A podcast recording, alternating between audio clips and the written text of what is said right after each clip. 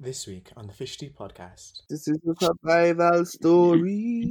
In essence, there was a mob that formed to attack him. Why didn't you tell me that people were calling you a sissy? I was like, oh no, no, no, a good school, congratulations. We'll no longer accept that queer people who went to Kingston College will not be visible and will not be recognized. I feel almost compelled to apologize for saying that I went to Wilmer's. I heard your group chat is starved for content. if you do not want people to know that I am your brother, that is completely fine and I completely understand that. They took a moment of joy and turned it into something foul and dirty. Blue, he just said, Kareem, Jamaica damaged me now. There was a moment in time where I felt like I was a part of a community. You guys will never see us for more than our sexuality. And Principals and administrators who don't call another school in front of students and say, I have five homosexuals here in front of me, can you take me? Some of the folks that we're talking about are gonna hear that we're talking shit. you're gonna see it. You're gonna be mad.